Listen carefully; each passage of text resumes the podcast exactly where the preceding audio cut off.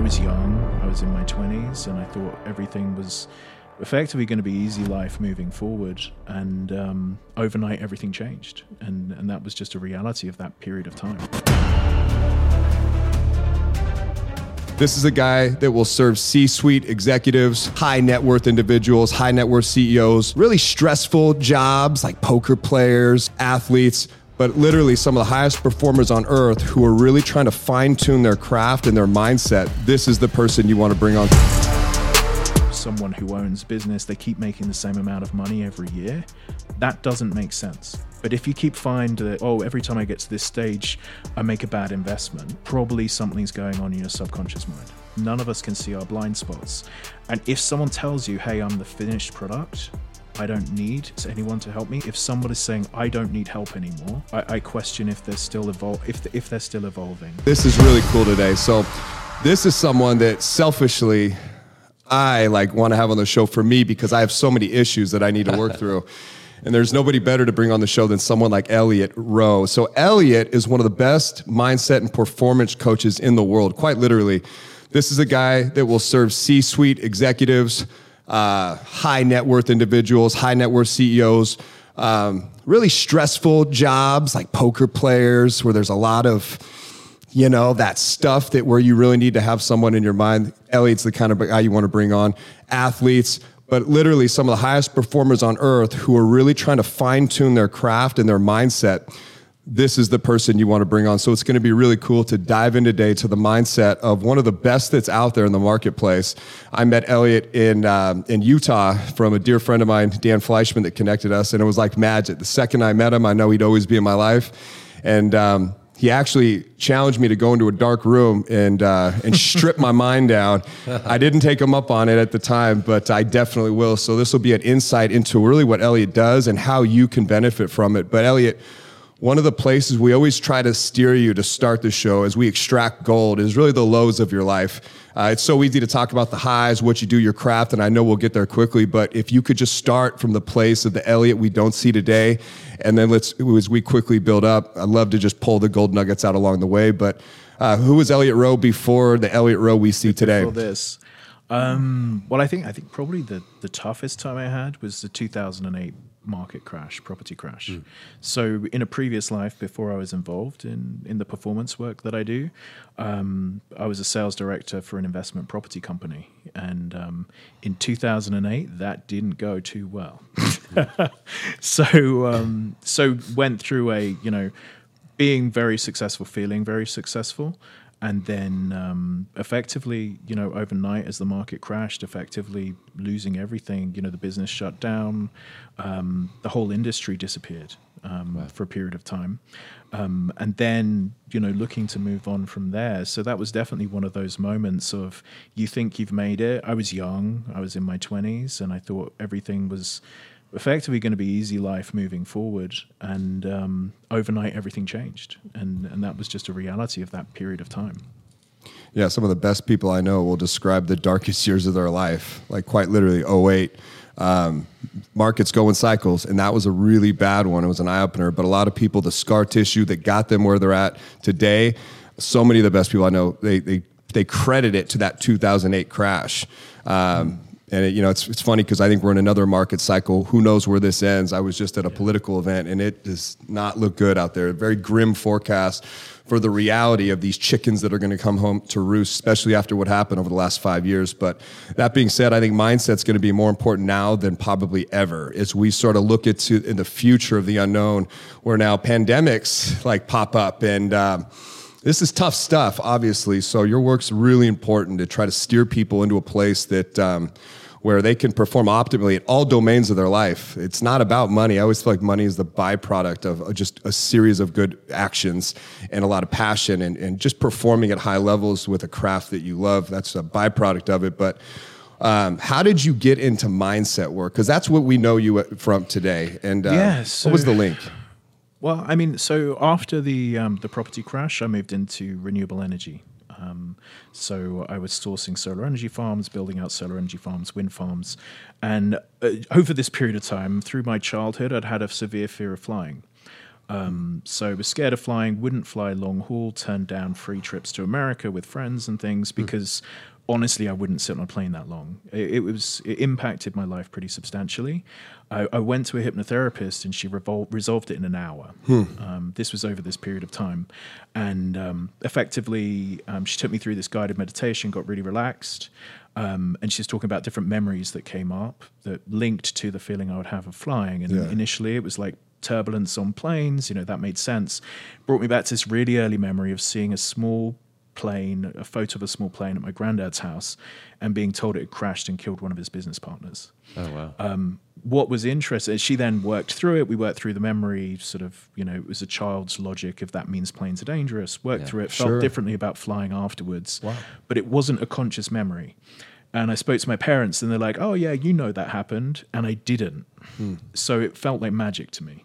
Um, and I could fly and not be scared, which was life changing for me. I now live in America. I genuinely wouldn't live in America if I still had the same fear of flying. For sure.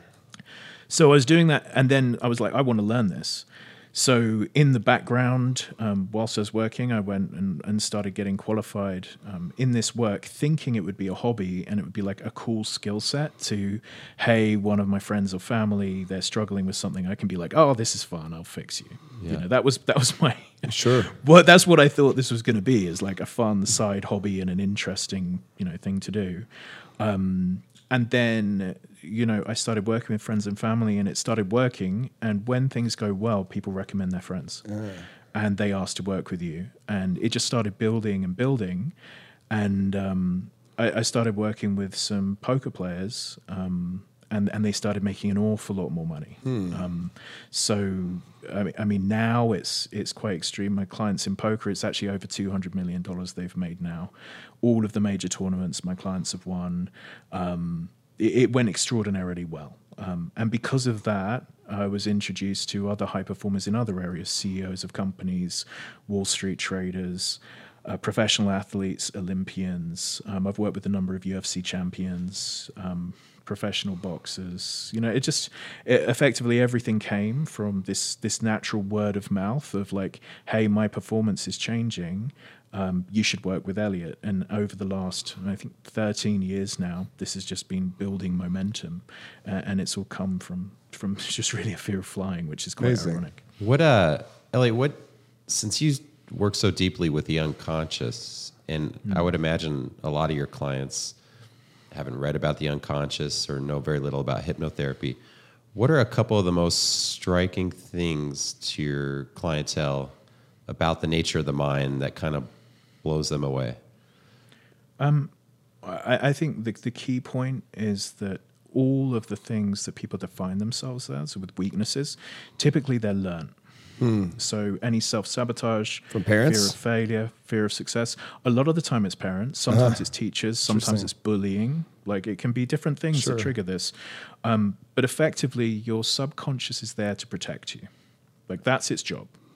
And if you have a roof over your head, if you have food, I mean, ideally, if you've got a mate as well, um, your subconscious is like, we're doing a good job. We don't need to push any further. Yeah. More is dangerous, right? So it caps it caps you Yeah. because it's doing its job. It's keeping you safe. Change is dangerous. Staying the same isn't dangerous. if You're having all your basic needs met. Sure.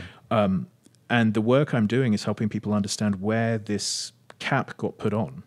Uh, you know, and if we're talking financially, for some people that's fifty thousand dollars, for some it's a hundred thousand, for some it's five million, ten million, whatever it might be. But a lot of people have a place where they're safe reaching, and then they'll just bring themselves back down to that level over and over again. Hmm. Yeah. You'll see some businesses, you know, someone who owns a business, they keep making the same amount of money every year.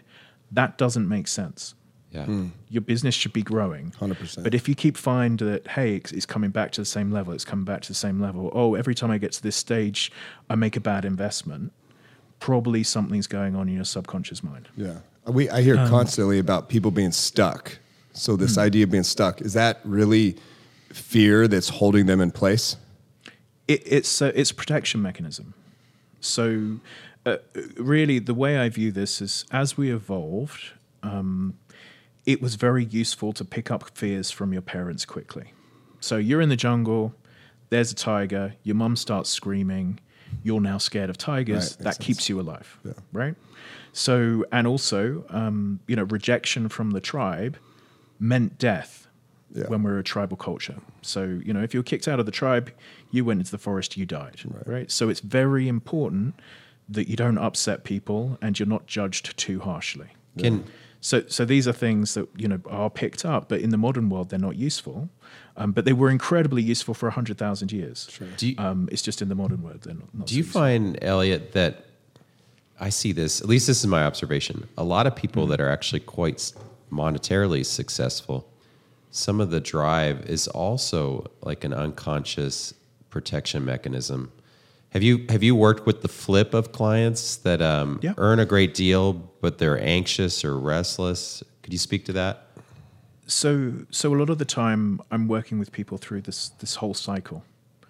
Um, so they'll come to me and they'll be looking to make an amount of money that they believe will fix their problems, right? It, it doesn't. So, and sometimes they'll get extraordinarily wealthy. Um, you know, I've I've had people, you know, make over a hundred million dollars working with me previously in, in different industries and things, um, and it doesn't solve the problem. Yeah. Um, and then we have to look into the real problems behind it. But there is certainly this, hey, I'll be good enough when. Sure. And they have a number, but what I've noticed is when they hit the number, typically the people who believe that, they just increase the number. And then they increase the number. Yeah. And then they increase the number. A- And they're chasing something that's, that's phantom. not attainable. I mean, we describe it in, in some of the courses we run and things as there is no happy ever after Yeah. Yeah.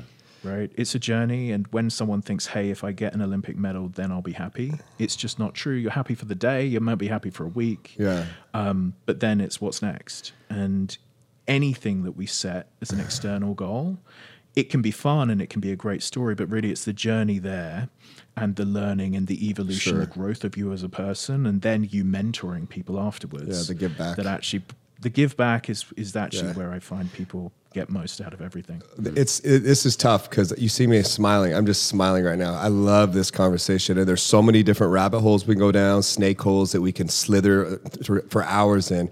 We got a hard hour with Elliot. We may have to do two versions of this. Part two coming up next. I'm already saying it early on because you spark so many questions in my mind that I think would be really interesting to the audience. But I love studying the, the high performers and, and the craft uh, and really where the talent like meets its ma- its match at some level in in in football like everyone's so good. The differences are nano differences that are the separators between the greats of all time and just good athletes. They all kind of look the same. They perform the same.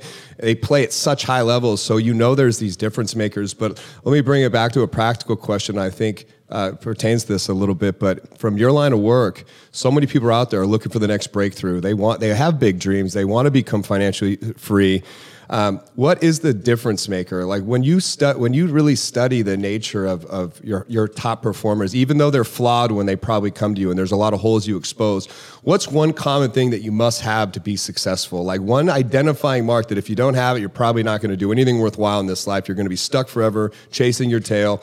Let's start with a baseline of what just what, what a good solid guy looks like that comes to you because most likely at your at your price point, the demand that's around you, you're already dealing with high achievers. So what is a requirement for that type of person before they even meet you? so so there obviously there isn't the one thing that fixes everything. So just, For just sure. as a starting point there are some themes. Um, so one is a growth rather than a fixed mindset past a certain level is just needed. Okay. um, so you need to have a growth mindset. You can get successful but you can't get to the top in the world with a fixed mindset. I just haven't seen it happen. Um, decisive action is incredibly important good. and i see that with high performers so they fire the member of staff they have to fire they ask for the investment when it's uncomfortable. Um, Yeah. You know, they make the sales call. Um, they, you know, it's that decisive. It's the uncomfortable thing that some people stall on. Yeah. yeah. They're they're happy to pull that trigger. That's um, scheduling, making making everything fit. Again, is um, something I see in the high performers. Nearly all of them look after themselves. What about this? It is very rare that I see an unhealthy, unfit high performer. Like Interesting. extraordinarily rare. I- sorry, sorry. Eric. No, I'm, I'm squeezing thoughts as they come because this is so good. I'm trying to get all these dragons on the table for for be, before they disappear. But I see this so often in people that I look up to the most is they they leverage their pain from their past. They have a deep, dark dragon that they're fighting in their soul. Now, I don't know if this is good or bad, but it's these these deep embedded chips on their shoulder that they fully leverage throughout their life. They walk into fear oftentimes because the pain of not doing it from that deep seated thing that either they're I don't know if they're running from it or they're chasing it. It- For me, I describe it as like it's almost like something I can't quite get where I'm going. And and there's something chasing me. I can't quite get away from it. It's this place between like my I don't know if my fears that I'm running from my fears and I'm chasing my dreams, but I'm stuck in that. And what it's done for me personally, it's kept me in a in a forward state of momentum constantly. But it does leave me very little peace because I'm always in a state of oh, what's and um, and I'm trying now at this point in my life to grapple with that. So again, I think that's one of the drivers that gets you to a certain level. But in most cases, overcoming that is where we see like another exponential performance. It's amazing. because there's a burnout that happens with that. Yeah. So yes, yes, it can motivate you. It can push you past the baseline. It can get you to high achieving. Um, but there's a, the energy burn means it's unlikely you're going to be literally the number one in the world. Sure. If you if you're being driven just purely by fear, um, because because the energy burn is is just too high so so i mean there are a number of these types of factors but one of the key exercises that i ask my clients to do which you know anyone can do here just listening to this is create a list of what the top performer in your industry does like a really comprehensive list hmm. right? Spend 15 20 minutes building out this list of hey the number one guy or the number one guys like the, the people who are at the very top what's the list of things I see them doing? And you build out this long list in front of you, and then you go through it and you put a ticker across next to the stuff you're doing. Right? And then we know that this isn't an informational issue. This is a mindset issue if you're not doing those things because you already know what to do and you're not doing Yeah, it. right. You- you- That's good. Right. This That's is really something good. I caught. You said it brilliantly. So I used to work as a psychotherapist, and now I'm a Hmm. executive life business coach.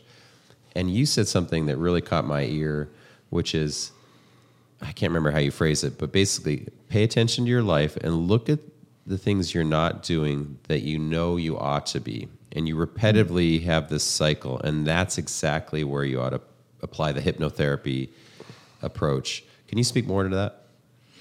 Yeah, so so we create this list. So you've now got a list and there's ticks and crosses next to it. Right? Some of these things there's going to be an emotional response to. So it's like, hey, this guy who's at the top of the industry, he does his social media every day. How do I feel about doing social media every day?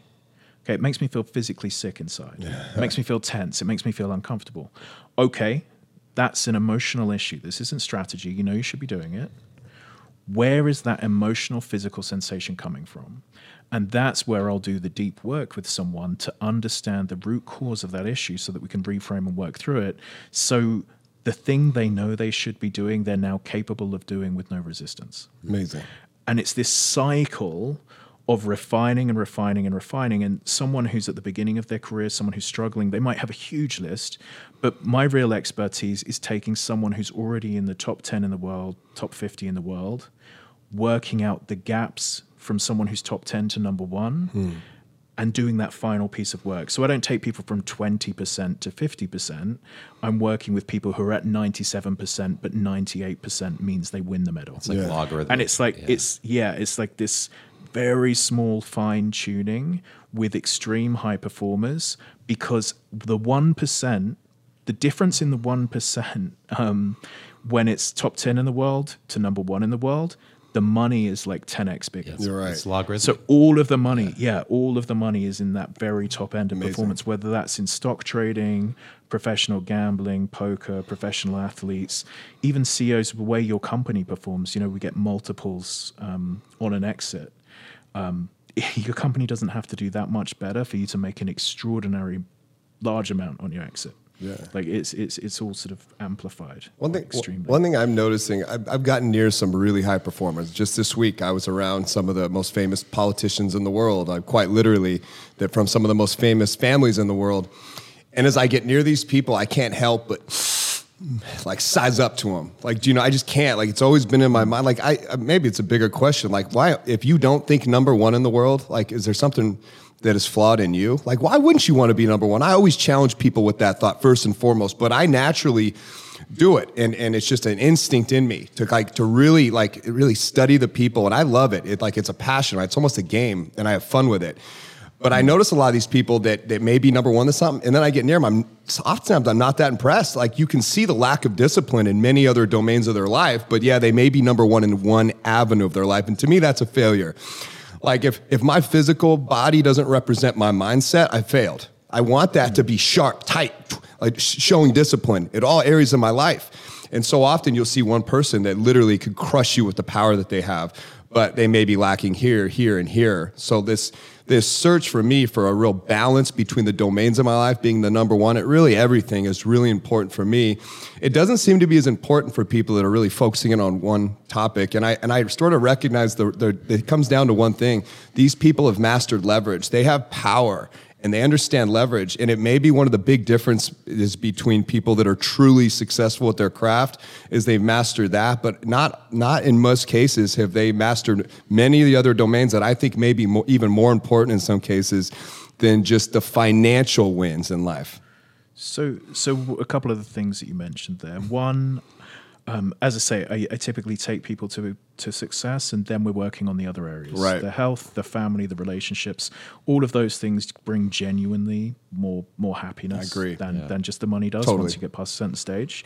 But another thing you mentioned was, hey, Elliot, these powerful people from powerful families. Um, that doesn't mean someone's a high performer. No. In a lot of those situations, they were gifted that opportunity. Um, I wouldn't match myself up against people who've been who've inherited for sure. success and power. That, that that doesn't seem like a rational person to be questioned. You know that they're living a different life. They're in a different reality. It's it's not really relevant. If you're looking for the people to, to sort of emulate, I would say it's those who've managed to grow through adversity and have managed to to reach the top of their domain yes. um, without being gifted. Totally agree. Um, so so that that would be one one key part there. And uh, from what you said at the beginning of that statement, hey, I match myself against these high performers. You should. Yeah. I mean, I, obviously, I'm extremely biased. I work with high performers in different areas. If you're in anything. It doesn't make sense to not try and be number one because all of the rewards are number one. I mean, mm. one of the examples I give of this is like some people like baking cakes, right? If you're the best cake baker in the world, you can be really rich baking cakes. If literally you you make the best wedding cake in the world, you're going to be very wealthy mm. making those wedding cakes. 99% of people who bake cakes probably make 15 bucks an hour. And then there's probably one person, yeah. you know, it's $50,000 for the best wedding cake in the world. Right. Do you know what I mean? It's all of the rewards are at the top. So I think you should always be, it's just rational to push yourself, and usually the gap's very small. It's the little bit extra. Sure. The difference between the person at number 10 and number one, it's not like it's a dramatic difference in work. No, it's just not. a better use of their time. It's doing the harder thing. It's, it's, the thing you don't quite want to do. As you say, it's the leverage. But I would always say, hey, who's in my industry? Mm. Who's the top of the industry? What what can I do to make sure I'm as close to the top of that as I can possibly be? You know, obviously sometimes sports, you know, I'm never going to be in the NBA. It doesn't matter. it doesn't matter how hard I try. I'm yeah. not going to be. But in, if you're in your industry and you, you've you've got some capacity to reach the top, sure. I would say you, sh- you should be looking to do that. It always surprises me how many people I come around that want more out of life, but they they they'll never see themselves up here as the best at what they do. And right there, I think it's a flaw because I really like as I study these people, I realize like it's happened up here long before it's manufactured here.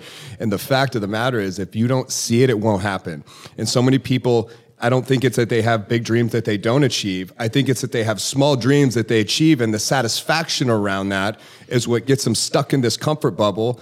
And and again, like connecting your what you do in your craft to sort of the reality of the mindsets of the people at the top. They think big, do they not? Do they see the end all the way to the end to number one in the world, long, long, long before it happens? Yeah, I, I think you have to be able to visualize yourself um, as a success you have to see that you can be competitive. And as you say, when you meet these people, you know, I meet a large amount of successful people, as you can imagine. Um, you know, it is a, it is a, hey, what are they doing that I'm not? is there something I can shift? Is there something I can change? Is there somewhere I can fine tune? Um, but certainly that that idea of the end goal, like in my case, you know, coming into high performance coaching, um, relatively early on, I, was looking at this and saying, okay, well, what would it take for me to be working with the Olympic medalists, Right. with the champions in sports? What would it take for me to be working with, um, you know, CEOs of, of multinational companies? Um, that was as soon as I was taking this as a profession, they were the goals for it. I don't, I didn't want to be working with the local executive. Like it didn't make sense to me for that to be my goal. I wanted to be international. I wanted to be working with the most powerful people in the world because then I can have the biggest impact and help the most people. Like it's just everything's leveraged. You're jacking me up, bro. You're jacking me up. What it's, it's, it's just reality. I'm getting pumped. Elliot, what uh, you have such a understated kind of uh, relaxed temperament, like a real at easeness, which is attractive. Um, it's uh, it's it stands out actually if you in terms of people we interview in terms of there's kind of a groundedness in your being. What is success to you? You you started to allude to it. You started to answer the question that came to my mind, but I'm curious for the mindset performance coach who looks at the totality of people's lives, what is success for Elliot Roe? Not only professionally, but even in your, I'm curious about your family, your interests. So, so success for me is a fully balanced life where I'm impacting as many people as possible through through leveraged work. Um, so you know, we I'm like I have two nine year old you know nine year old twins. We live in the mountains in Utah. We have a pretty balanced life. Um, so so I'm very happy on the family side. Wonderful. Um, then it's health and fitness. Um, I take that relatively seriously. You know, work out five days a week, do all of the self care stuff. You know, I was in a sauna and a cold plunge six o'clock this morning. You know, all of all of those bits and pieces. But then for me, it's the professionally, it's it's now less about like, hey, I'm trying to hit a certain number. That's not really that relevant. I'm in a fortunate situation where I, I don't need to hit big big numbers. We're very comfortable, um, but I want the stories. So for me, it's taking on the client who, when we get the result, I'm a part of a bigger story and I can see an impact that I'm having. I mean, it might be a professional sport, but it might be impacting a nation. Yeah. It might be, you know, I've worked with people like, you know, sending satellites into space, like all sorts of interesting things. And um, Yeah. for me, it's it's my career is now building interesting stories, Yeah. so that when I'm 80 and I'm looking back, I can be like, hey, I helped this person do this, this person do this, this person. You know, I was working with the Olympic flag carrier this year for the Winter Amazing. Olympics. You know, just like Yeah. story after story That's after cool. story, and it's just it's just really fun Yeah. for me. So And I think- so that's success now. Like you know, Yeah, like the money. There's always a byproduct of chasing the real why or the real story, and that should become the theme in someone's life. Is they should be really after the impact, the marks they're going to leave on the world. And when you think about big marks, like really influential big marks that matter, that actually help change the world. Now you're thinking at a scale that forces you to think best in class, like quite literally number one in the world should be a dominating theme in your life when you're considering to ma- uh, uh, that you're going to possibly make the biggest impacts in the world. Money's always a byproduct of that type of thinking. Uh, so many people, I think, put money first, and and and it's just a, f- a big flaw in life. Eric, I'll, I'll be honest. I think this was the big lesson for me with 2008, and then the the sort of renewable energy investment work. In honesty, I never had a big passion for property.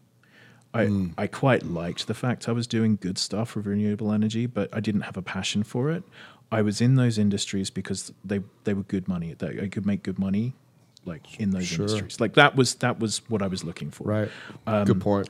I then moved into performance work thinking it would have no money in it, but I was moving to my passion. And I was thinking, ah, you know, maybe I'll do okay, but Yeah. this is so fun, I'm going to do it anyway. Yeah. Um, And then doing the thing that was my passion and was helping people, as you say, when you start to have that impact, it's impossible to not be rewarded for it. This, this reminds me of a Yeah. gem you dropped on one of your social media accounts, which is, you know, sticking with something long term is impossible if it's not deep part of your identity and your vision, right? Yeah, and your You- it was just a, it was a nugget you dropped, and it's so true. Like people are so self aggressive with themselves because they they can't consistently keep with something. That's so true. And uh, speak more to that. I mean, you demonstrate it in your own life.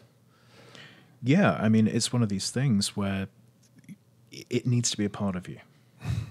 You, you need to see me. So, so I am, if you meet me, I am a mindset and performance coach. Like Yeah. that, that is that is that is who, I am in life. Yeah. That is how I come across. This is what I like talking about more than anything else. It, it is, it is what I do. It is who I am. If I win the lottery next week, I will still see all of my clients next week, and nothing will change. Me too. I get it. I'll still I'll still doing all of the same things will happen if I have infinite wealth because I'm doing the thing I want to be doing. If you if you're going to work and you're like I want to win the lottery so I can quit my job, that's you're never going to reach Yeah. the to the highest levels of that because it's a different level of passion. You, you're not doing it because it's innately you. You're doing it to pay your bills. Um, and I, I think it's very difficult to become very high end at something if if you're not doing it out of passion. Every person in the world right now who would hear this statement will a thousand percent resonate with it. That when you're doing what you love, like when you dream about it and you wake up teeming with energy, like there's no such thing as weekends. Like I, like do you know what I mean? Like I'm always connected to my work. I'm always thinking about how to plus it, how to how to pour heart and soul even every day into this. Whether like it doesn't even matter what the circumstances around that are. It's and it's part of your DNA. It, it, it's it's like uh, it's almost like the meaning of life for the for the person. Yeah. Like Yeah. it gives you a sense of real purpose and clarity around it. But I find that the people that that have the most impact in the world, they are in love with their craft. They're obsessed with it. They're literally like. Um, Oh man, it's it's a really cool thing to be around because it's contagious. When you're around someone that loves what they do, oftentimes it makes you it's a mirror to you and it makes you reflect. You can have such a profound effect on people just by doing eh, what you love and showing up every day like and pouring your heart into it. You wonder like why people work tirelessly for their craft. It's because their heart pours out Yeah. for it, and, beats and- for and it. it's because it's not really working. It's a bit like you said with the weekend. It's like, hey, will I talk to my clients at the weekend? Of course I will. it's interesting don't for talking to my clients. Yeah. like you know, it's There's the- no nine the to day of the week's not relevant. I was just talking with a, a coach friend of mine, and I'm working on this book. And it and speaking to this, I'm going to selfishly ask a, a coach to coach question to you. But um, he, we were talking. I'm re- working on this book, and I'm thinking about. I'm having an artist do illustrations for it, and I'm like, what? What could I have him draw? And I'm looking all around my office, like images, paintings, things that are, like you say, it's totally who I am. And one of the things that I most love to talk about are spiritual matters, like spiritual matters, like what is God to someone? How does their faith inspire their life? Whatever their particular denomination. Um, so I want to selfishly ask a question of you of that because it's it's to me one of the most powerful domains of life and one of the most for me I like want to know it about someone more than I want to know about their money let's say so for you how would you characterize your spiritual life like like what are you and why are you here So I, I mean, I think I'm here to help others. So, so that's that's what I feel is the purpose, is to leave the world in a better place than when you showed up. Like to feel like you've had an impact and and and you've you've helped other people live a better life. So, so that's what I believe from that side. From a religious perspective, I, I don't have a fixed religion. I'm spiritual, not religious. Yeah. So, I believe in a sort of a universal everything. I believe in, say, a, a I, I guess, a universal consciousness. Yeah. Um, but I, I don't adhere to any particular specific religion. Sure. Do you uh, do you have your own meditation or prayer practice attached to that? Do you meditate? So, or- so every day, so well, five days a week, I, I start the day with a sauna, as I described, Yeah. and I use that as my meditation time. So I find that a really useful. Um, yeah, meditating really in useful process amazing. meditate in the sauna, Yeah. do that for about 30 minutes, um, go and do a cold plunge, shock my body, Yeah. Get ready for work. Yeah. So so that's that's my personal Me too. meditation practice around this. I follow Yeah. the same thing. I, I blend like the the physical pain with the higher self, the powers that are great, much greater than me, and I attach that right to God itself. Um, I want to go back to something that I think is going to continue to serve the audience and get a little deeper into it, which is this idea of fear.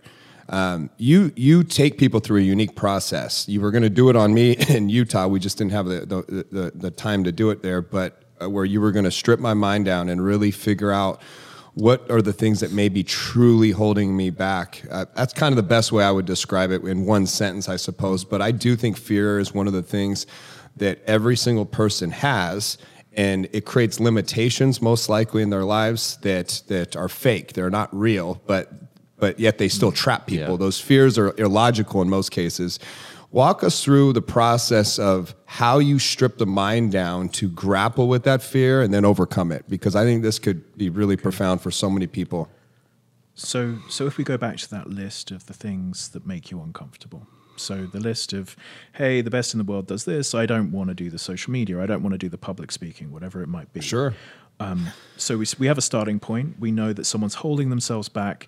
Um, they know what they should be doing, but they're not capable of doing it. Right. So that's our starting point. So we know it's not a lack of knowledge; it's an emotion that's getting in the way. Right. We then, with the hypnotherapy, with the hypnosis, um, you go through a guided meditation process. There's no magic to this. It's not like a stage show. Yeah. This is just guided meditation. The client becomes very relaxed, and then their subconscious becomes dominant. So we're we're using guided imagery to make the subconscious dominant over the conscious mind, and then I'll be saying, "How does it feel when you think about posting on social media?" And they'll say, "I feel sick. I feel tension. I feel so uncomfortable in my body." Or, "How do I feel with public speaking? I feel this anxiety when I get on stage. I feel this tension in my chest." Excellent. I'm going to count you back from five to one to another time you felt like that. Five, four, three, two, one. What's the next memory you think of? And the next memory, and the next memory. And it brings up this hmm. list of memories that explain the issue. And oftentimes it goes back to childhood. It goes back to being bullied. It goes back to feeling unloved by a parent. Yeah. It goes back to a teacher saying that you'll never amount to anything. You're a stupid kid in class, whatever it might be. And it's the child taking on whatever information as truth yeah and effectively creating a defense mechanism around that. Yeah. So, hey, me speaking in class, I got mocked by the other kids and the teacher. Hey, it's dangerous for me to speak my truth. Right? We then reframe those memories. So the child saw this as life and death. Um, the adult you looking back can see that this is just a teacher doing their job poorly. Yeah. So we bring love to the memory, we bring an adult rationality to the memory, and we effectively overwrite the memory. Memory is malleable, it changes every time we go back to it, and we're effectively taking something from a keystone core memory of like adrenaline, fight or flight Yeah. to show that child love. Give them a hug, tell them are okay. What advice would you give that younger you? How would you help them through it? Yeah. How could things be different? And then the trigger is no longer there in the same way. So when you go on stage, the five year old you who'd been mocked at school by the other kids, that, that's not firing. It's not saying, Yeah. hey, you're in danger, you're in danger, you're in danger. Um, the, the trigger isn't there any longer. And there's always a trigger if there's a physical response. Otherwise, the subconscious wouldn't be making the physical response. Yeah. So it always comes from somewhere. Yeah. Otherwise, it just wouldn't be there. We've just got to find out what the trigger is and then reframe it correctly so that it's not firing in the same way. And that's a very basic version of the process that I'm running. Is it true in all, all fears? Like, you know, I'll give you an example in me. I got a lot of issues, obviously, but um, I never had a fear of death per se. I always thought death was so far away in my life when I was a kid. And then I started losing some people that had profound effects in my life. And how it affected me was really kind of unique. It, it, it it started bringing me to my own deathbed. It literally, like, it fast forwarded almost like it's happening right now. I could imagine myself in the last moments and the last breaths of my life, and it really haunted me. My wife would look at me and say, What's wrong with you? Like, I'm laying in bed at night, oftentimes at night. Like thinking about those last moments, and it was the the pain of losing people I love so much really brought mortality as a fast forwarding thing in my life, and put a lot of pressure on me. I naturally have always got to find solutions for problems in my life, but I, I didn't seek out professional help. I come up with my own solutions.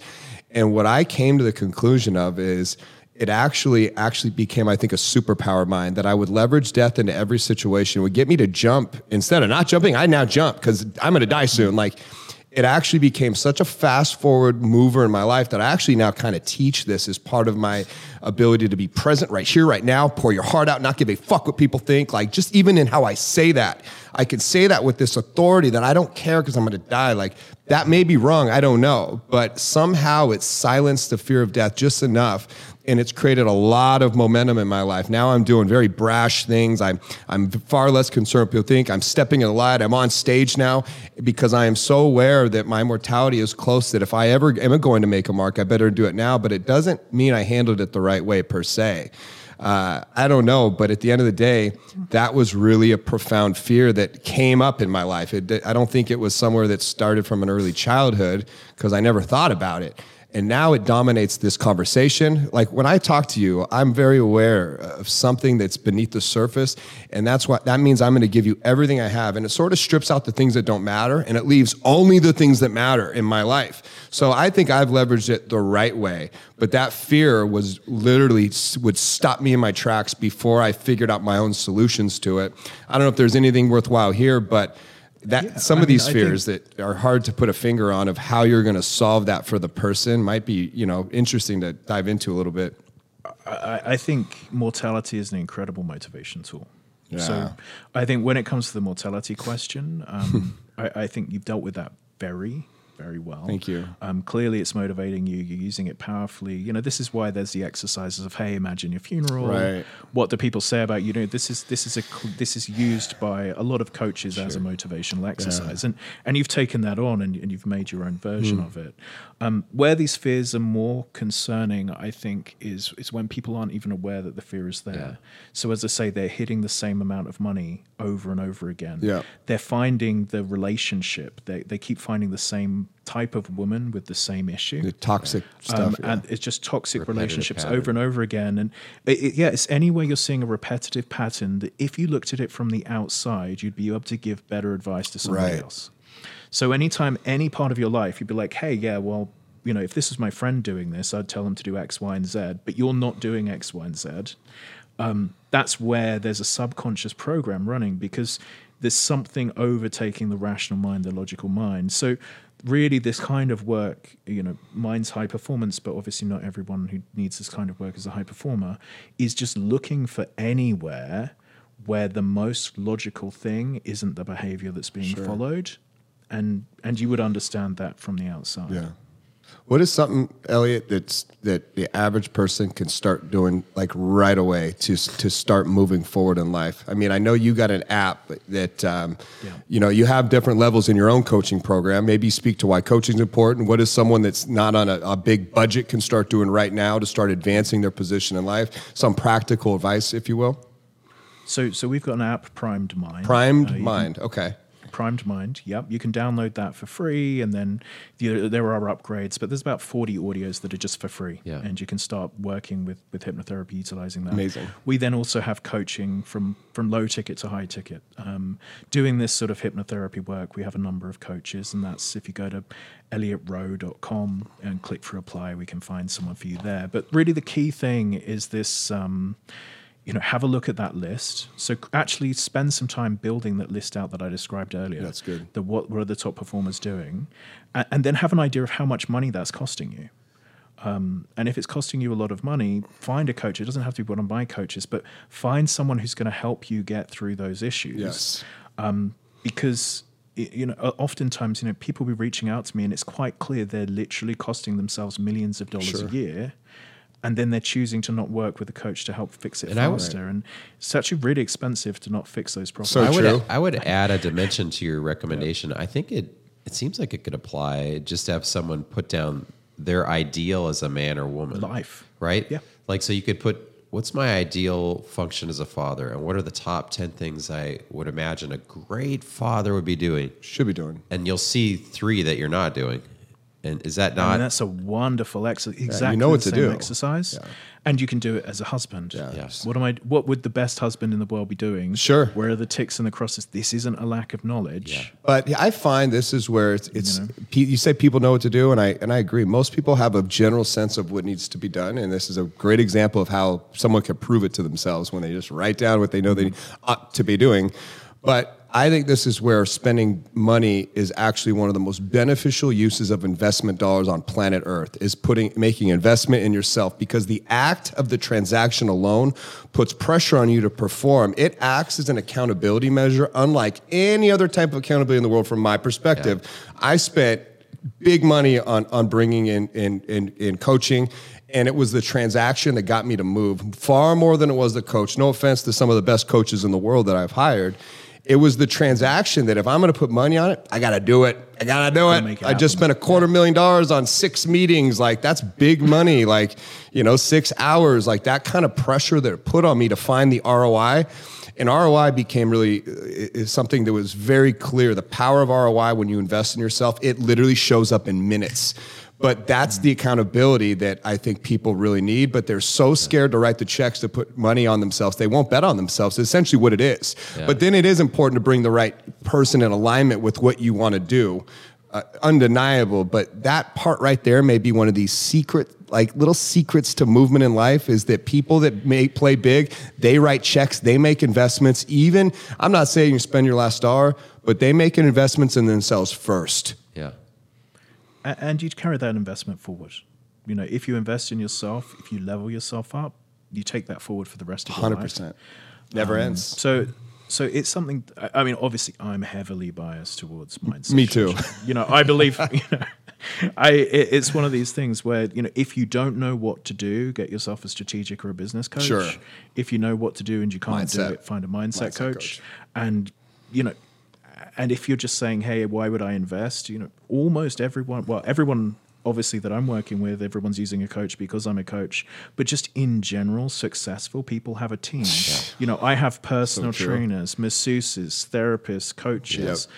I mean, I, I have this list of this team around me helping me do the things that I do in life. That's right. And everyone I know who's a high performer has some version of I use Tom Brady as- eh, a lot in, as my examples to people. I'm like, if Tom Brady, one of the best quarterbacks that's ever lived, needs a quarterback coach, what makes you think you're so arrogant that you don't need a mindset coach or someone to help you perform better? Like, that's the best quarterback in the world. You think that fat coach right there of his is better than him at quarterbacking, but yet he's still hires that person? My point is, is it's clear that who the coach should be in that scenario from a person that doesn't understand the, the power of accountability, the power of seeing blind spots, of pushing you with the uncomfortable, of getting you to act when you don't necessarily feel like it, or seeing things that you just can't see because you have tunnel vision. There's just so many different aspects. But if Tom Brady can use a coach, and here's what's interesting about Tom Brady this is a guy that has a stretching coach, a breathing coach, a yoga coach, a, a, a strength core coach, a, an arm coach. Like every level of life, he's perfecting at the highest levels. I mean, he literally has someone count every calorie, look at every single piece of food that goes in his body. And so I use that a lot. If, if Tom, if it's not too good for Tom Brady, then what makes it you think it's too or too good for it? You know, Yeah. it is completely accurate. I mean, it's it's a shortcut. it is a um, shortcut. you know, and and the more responsibility you can pass to others. Yeah. Like my personal trainer turns up at my house five days a week. I'm gonna do You're my gonna do workout. it. Yeah.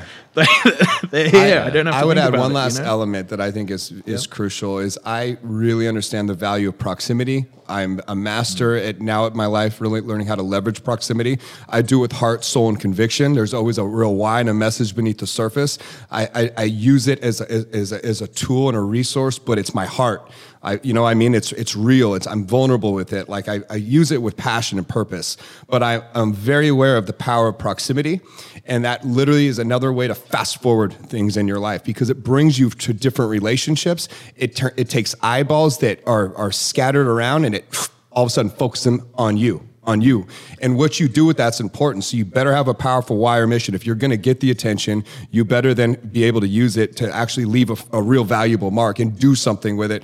But a lot of people just don't understand all the different ways to really master coaching and get it to get you to have so much momentum in your life, like so much fast forward, like energy that's always going one direction that even when you fail, you're failing so far forward. Like failures are actually your biggest gifts when you can do it with a mindset coach like you because everything is a win. There's silver linings in everything. Yeah. And I just love this conversation. I, I know we're coming up on, on a hard stop here, but trying to just put so much juice into this audience out here, Elliot. Um, what else, Matt? I know that we got a few minutes left. I don't want to hog the end here. Yeah, the question I had was uh, obviously, as a mindset and performance coach, you're doing deep, particularized hypnotherapy or otherwise work with someone. As a coach yourself, do you also find value in like a deep mentor relationship? Do you have people who who know all the ifs, ands, and buts of your life that you disclose your private matters to? How close do you get with them? Is that the question? So so I have oh uh, with with my own coaches. You yeah, mean? yeah, like Or the you own be, So- beyond hypnotherapy. Yeah, beyond hypnotherapy. Yeah, so I'll I have a number of coaches um, and mentors that, that I utilize. So I, I I really feel it's one of those things with coaches. Your coaches should have coaches. yeah, And if they don't, there's a congruence issue. Yeah. Because, you know, I'm I'm selling this because I believe I can impact people and I can help their life because I can give a third party perspective. So in all cases, um, you know, I have my own business coach, my own therapist, my own personal trainers, Yeah. etc. cetera, et cetera. You know, I even do energy work. Yeah, you know, wonderful. like there's all sorts that I have I have lined up um, because it's so powerful to have this third party perspective. None of us can see our blind spots, and if someone tells you, "Hey, I'm the finished product. I don't need anyone to help Hmm. Tom me," as you say, Tom Brady. Yeah, there you go. like I see it, I see it as a red flag if somebody's saying, "I don't need help anymore." I, I question Huge if they're flag. still evol- if if they're still evolving. Yeah. Um, and you know, maybe maybe at, at some stage in my career, I'm going to say, "Hey, I don't need to evolve anymore. I'm done." But I, I just I I see that as a big concern. Um, so yeah, I, I just Let see me- it as just this is personal growth, and all of us can always use an outside ear. We've we've done some really powerful interviews, and I've and I've really now scavenged the planet and I'm using my time effectively to get get this one question out there many different times over to so many different people.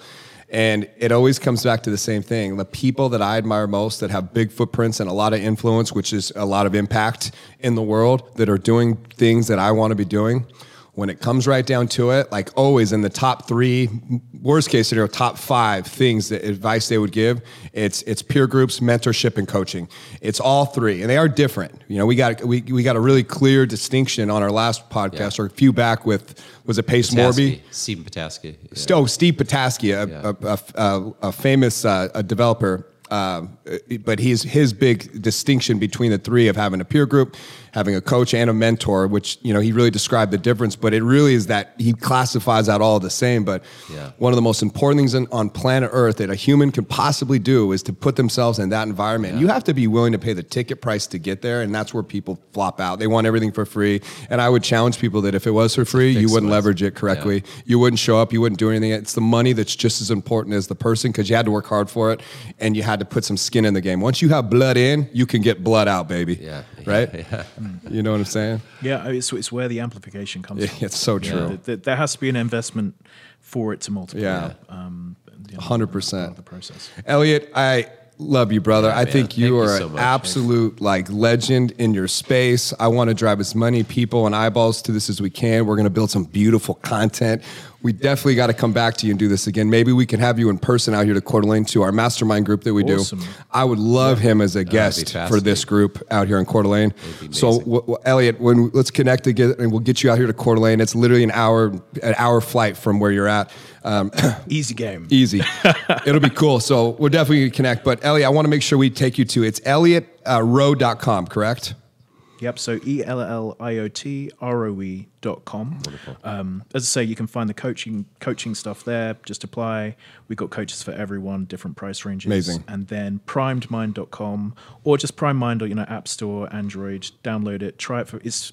You can try it for free. So, Awesome. Um, You know, and to try it. I'll just say one of the most- voice. What's that? refreshing. One of the most refreshing things about you is how uh, you don't glamorize your craft. You're like, this is just really straightforward. Just apply the tool. What it is. And so many people in your space like glamorize what they're doing. I really love how straightforward and frank. I can see how you win the trust of high performing people because you're not. There's no sni- oil or snake or nothing Nope. special here. It's just deep work. Is it just is what It it is is. what Oh, it is. snake I oil, baby. I, re- I really, I really appreciate, I really appreciate that, man. Yeah, I did a, I did a talk last week, and um, the feedback I got was like, "Hey, it, it looked like you just got on stage and weren't trying to public speak. You were just having a conversation with Yeah, us." It's like, good. yeah, Yeah, no, I mean it. It draws me. You're trustworthy. Yeah. It draws me to you instantly. I'm like, it. It. Uh, you're a straight shooter. So thank you for your time. I can't wait to have you out here, Elliot. Thank you, Appreciate brother. you We'll talk to you soon, my man. All right. catch thanks, you soon. Elliot. Cheers. Bye bye. See you, brother. So we still have to do the outro. Hold on, real Oh, quick. Elliot, do we need him? do we need him? Do, do you need me to stay for The the, recording, Two seconds. uploading thing? Yeah, do we need him to stay for the uploading? I'm going to get you here. Whoop, whoop. All right, here. You see this, everyone? Do you want to hit Elliot stop Roe in the recording? house. Elliot Colton, Roe. shouldn't Elliot we Roe. hit stop recording so That's for uh, uploads? Instagram. Us. What's that? Okay, so hey, if you guys enjoyed that and you want a lot more of this content, go follow, like, and subscribe, Man on a Mission. You can find us wherever things are streamed. Check you next time. Is that good? Yeah. I like it when I'm weird. Okay. So can we hit stop record and Now, then how do I uh, hit it? Elliot's got to go. So Yeah, if we can, because I just want to make sure we don't lose My it if side? I- here, hold on. Elliot's He's going to gotta log go. us out, Elliot, and then uh, you can run. If you need to jump on a Yeah,